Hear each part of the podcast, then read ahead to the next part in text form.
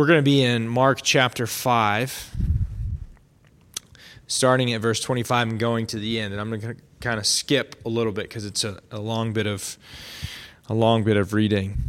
Um,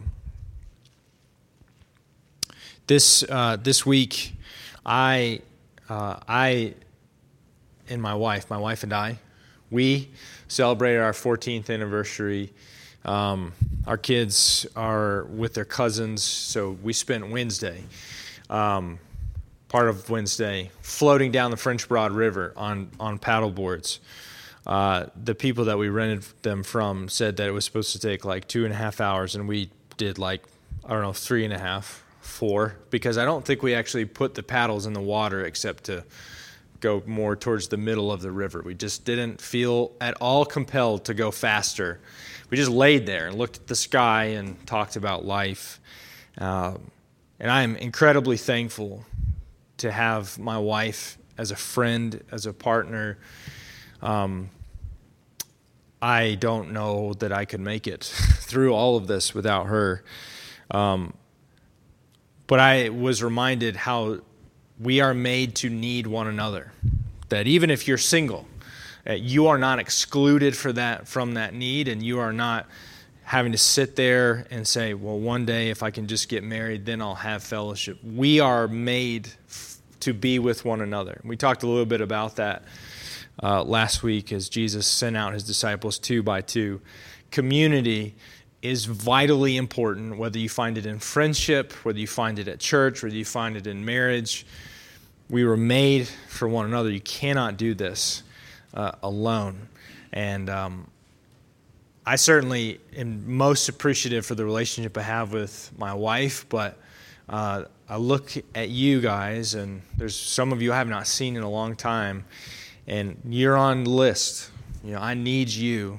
We need each other to, to continue to go and faithfully plod along and follow after Jesus. Jesus is with us as we are with one another. And that's a, that's a good grace.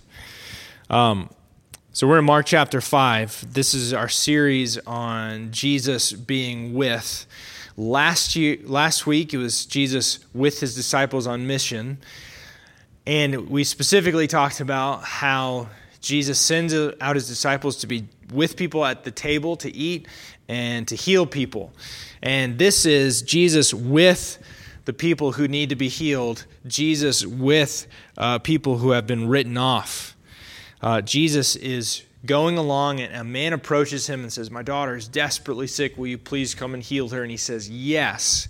And on his way, he gets interrupted by somebody else who's in need. And this is verse 25. There was a woman who had, a, had had a discharge of blood for 12 years who had suffered much under many physicians and had spent all that she had and was no better, but grew rather grew worse. She had heard the reports about Jesus and came up behind him in the crowd and touched his garment, for she said, If I touch even his garments, I'll be made well. And immediately the flow of blood dried up. And she felt in her body that she was healed of her disease. And Jesus, perceiving in himself that power had gone out from him, immediately turned about in the crowd and said, Who touched my garments? And his disciples said to him, You see the crowds pressing around you, and yet you say, Who touched me? And he looked around to see who had done it.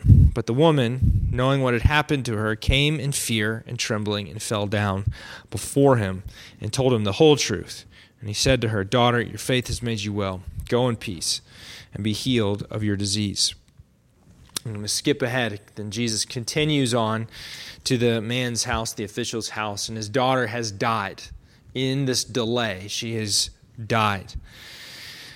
Verse 38 They came to the house of the ruler of the synagogue, and Jesus saw a commotion, people weeping and wailing loudly. And when he entered, he said to them, Why are you making a commotion and weeping? The child is not dead, but sleeping. And they laughed at him. But he put them all outside and took the child's father and mother and those who were with him and went in where the child was. Taking her by the hand, he said to her, Talitha Kumi, which means uh, in Aramaic, Little girl, I say to you, arise. And immediately the girl got up and began walking, for she was 12 years of age, and they were immediately overcome with amazement. And he strictly charged them that no one should know this and told them to give her something to eat. Let me pray for us. Lord Jesus, we thank you for your word. We thank you, God, for this work of healing. We pray that our hearts would be open to you, we would receive from you, and that you would speak a word to us that would heal us as well. God, um, in this season of, of disease and pandemic, we need to see you and hear you as healer. Would you come and speak your word over us, even as you've already spoken this word for us? We love you, Lord Jesus. Amen. Um, so, a couple things right off the bat. I'm going to talk about these two healings and what can, they can teach us in different ways. Uh, and I'm going to talk about this in, in, ways that are not just about physical healing, but I want to just say uh, off the bat that the Gospels do not shy away from saying that Jesus actually physically healed people. And the temptation is to, to pick up Scripture, to take up the Gospels and say, this is silly. This doesn't happen. Uh, it doesn't happen anymore. It never happened. Uh, and the Gospels are not saying that. The Gospels are saying, no, Jesus, when it says he healed somebody when he resurrected them, that's actually what it means. And to maybe our modern sensibilities, whether you're not a follower of Jesus or whether you are, our Western scientific minds often say, that's not real. I'll just kind of glaze past that, glaze over that. But the Gospels mean what they say. Jesus does have that power. And the vast majority of Christians um, in all places and times have affirmed that, that Jesus did heal miraculously and powerfully, and actually still does. Not always when we want him to, not always uh, how we want him to, but he does. You have writings from the early church on up into the fifth century where people will just report that, oh, yeah, by the way, of course, people were healed miraculously from, from diseases. Um, and we still affirm that uh, to this day. We don't know why God says yes or no to those requests, but uh, we certainly believe in asking Him to do miracles like this today. But I want to look at the kinds of healing, the kinds of things that Jesus is doing and in these healings. Um, and I should say, last week I realized after I preached, I sat down I was like, man, I talked way too long. I just forgot myself. So I'm going to get straight to the point this week with you. Um, this incident with the woman with the issue of blood is, is in many ways really strange at, uh, on its face. For one, it's uh, you have to see that this woman is viewed as completely, uh, hopelessly unclean. Because of the Jewish ritual purity laws, her bleeding marks her as ritually unclean and requires a degree of separation from everybody else. And she is, in fact, risking things, not just for herself, but for others, as she presses into Jesus and uh, clings to him for that healing. Um, and Jesus knows that he has healed her. Uh, the Gospels present Jesus as knowing things that would be otherwise impossible to know. But here's Jesus saying, Who uh, has been healed? And the question is, why? Why is he asking this? The disciples ask, Why are you asking this? They think it's a ridiculous question. Like, we're in a crowd, Jesus, you know, lots of people have been bumping shoulders with you. This is kind of a silly question to, to ask. Lots of people have touched you. But Jesus means, Who touched me in faith like this? Who have I healed? And what this forces from this woman is that she identify herself. And the small town will immediately know who she is and what her deal is. She's the one who's been ritually unclean, off to the side, cast off, maybe forgotten for all of these years. She has been healed.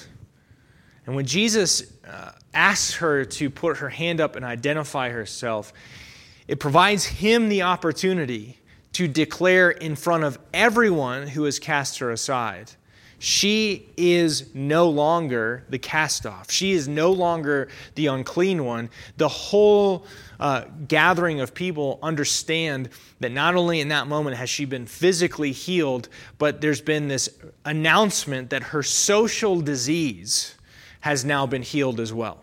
So that Jesus' healing for her is both physical and social. He makes unclean people clean, He makes rejects part of the community. This is intrinsic to the work of Jesus. And then uh, it's much more straightforward what he does with this little girl. Um, it should be noted that, you know, we know, again, that Jesus knows what's going on. He has a sense of timing, that he does delay in getting to this little girl. And he, in that delay, um, in some sense, allows this little girl to die. If he had only gone straight there, might she have avoided death?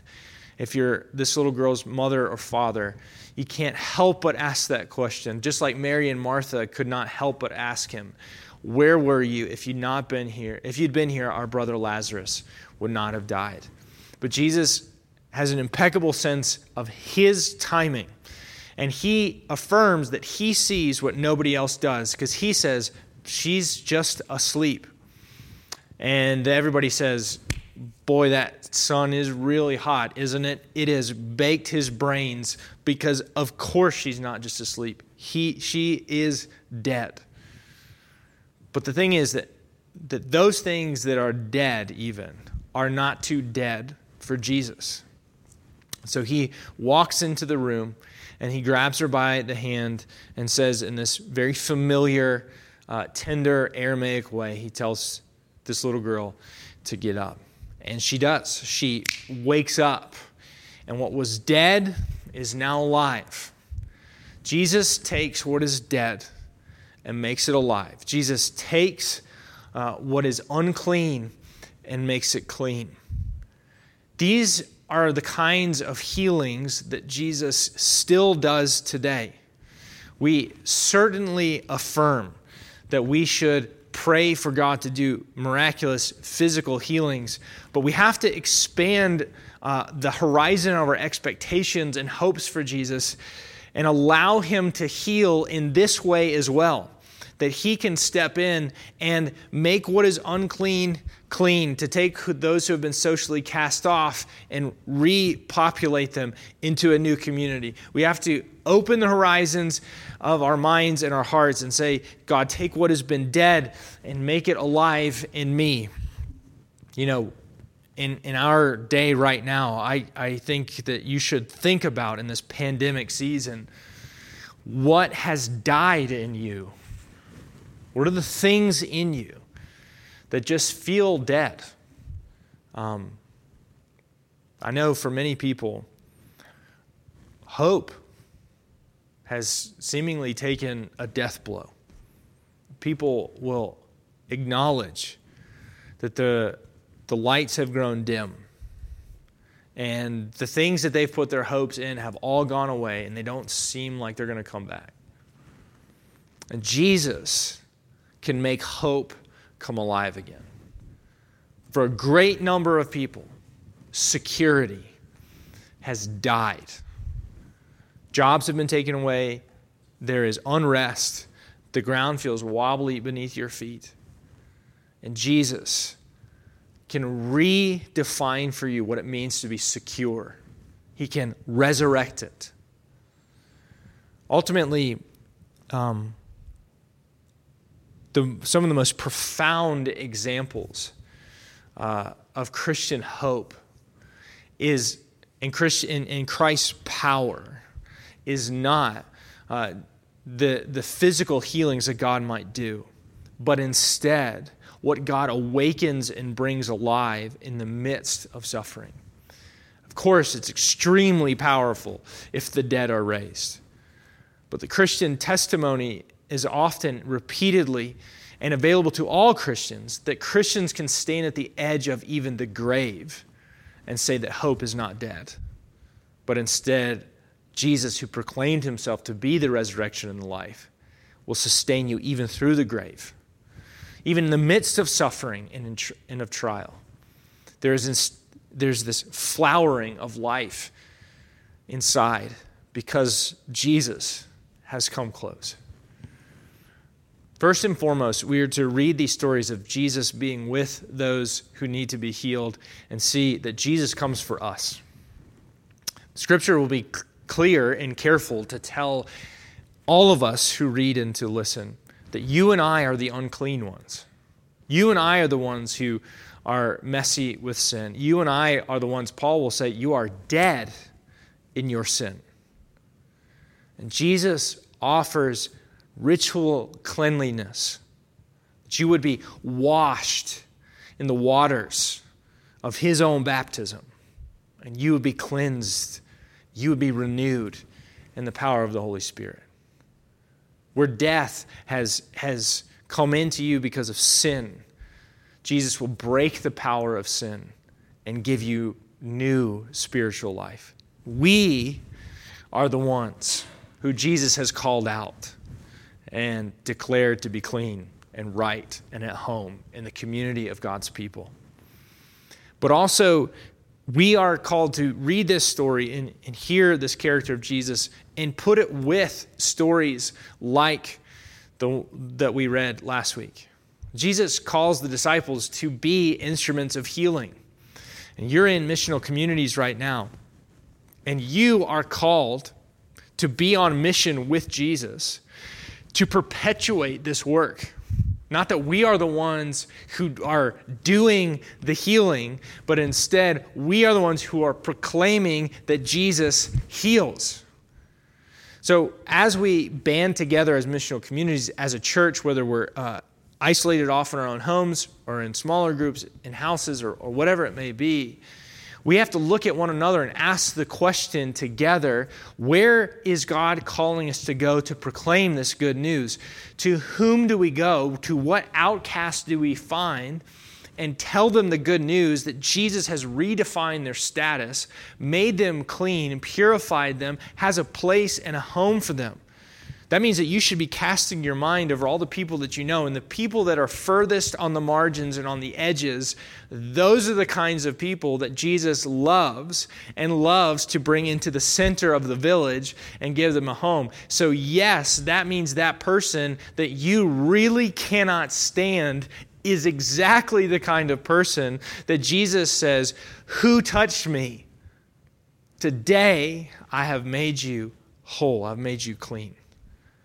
And it means that in the relationships that we have with people, we are called in the name of Jesus as representatives of Jesus' kingdom. We are called to proclaim to them the good news where hope has died, Jesus will wake you up. Where security has fallen to pieces, Jesus will resurrect your security in his good kingdom where hope for, to be loved has died, Jesus will resurrect that hope and give you his love. And we could go on and on. We are called first to respond to the gospel and let him purify us and make his home with us, make us home with him, to come alive in the spirit, and then to turn around and to be an instrument of that same healing, that same resurrection power. Jesus is still the resurrection and the life. He is still the one who does these kinds of things. This morning, as you listen to this, if you feel that you have finally recognized how you have not let go of your uncleanliness, how you are still in captivity to sin, Jesus is coming close to you today and He knows you. When He's asking the question, Who touched me? He already knows the answer to the question. He knows you, He knows the state of your heart. And He delights in setting you free. All the things that have died in you that are painful to acknowledge. Jesus is the resurrection and the life for you. And, and today, if you're recognizing that for the first time, Jesus is so excited and delighted to come close. It is He who will make you well and bring you to life. All of us are called as well today to go with Jesus, to do the thing that Jesus sent his disciples to do, to partner with him, to, to being uh, implementers, to be proclaimers of the healing and resurrection power that comes from Jesus. So maybe today in your missional community, before you leave, you can speak the name of somebody who you have, God has brought to your mind.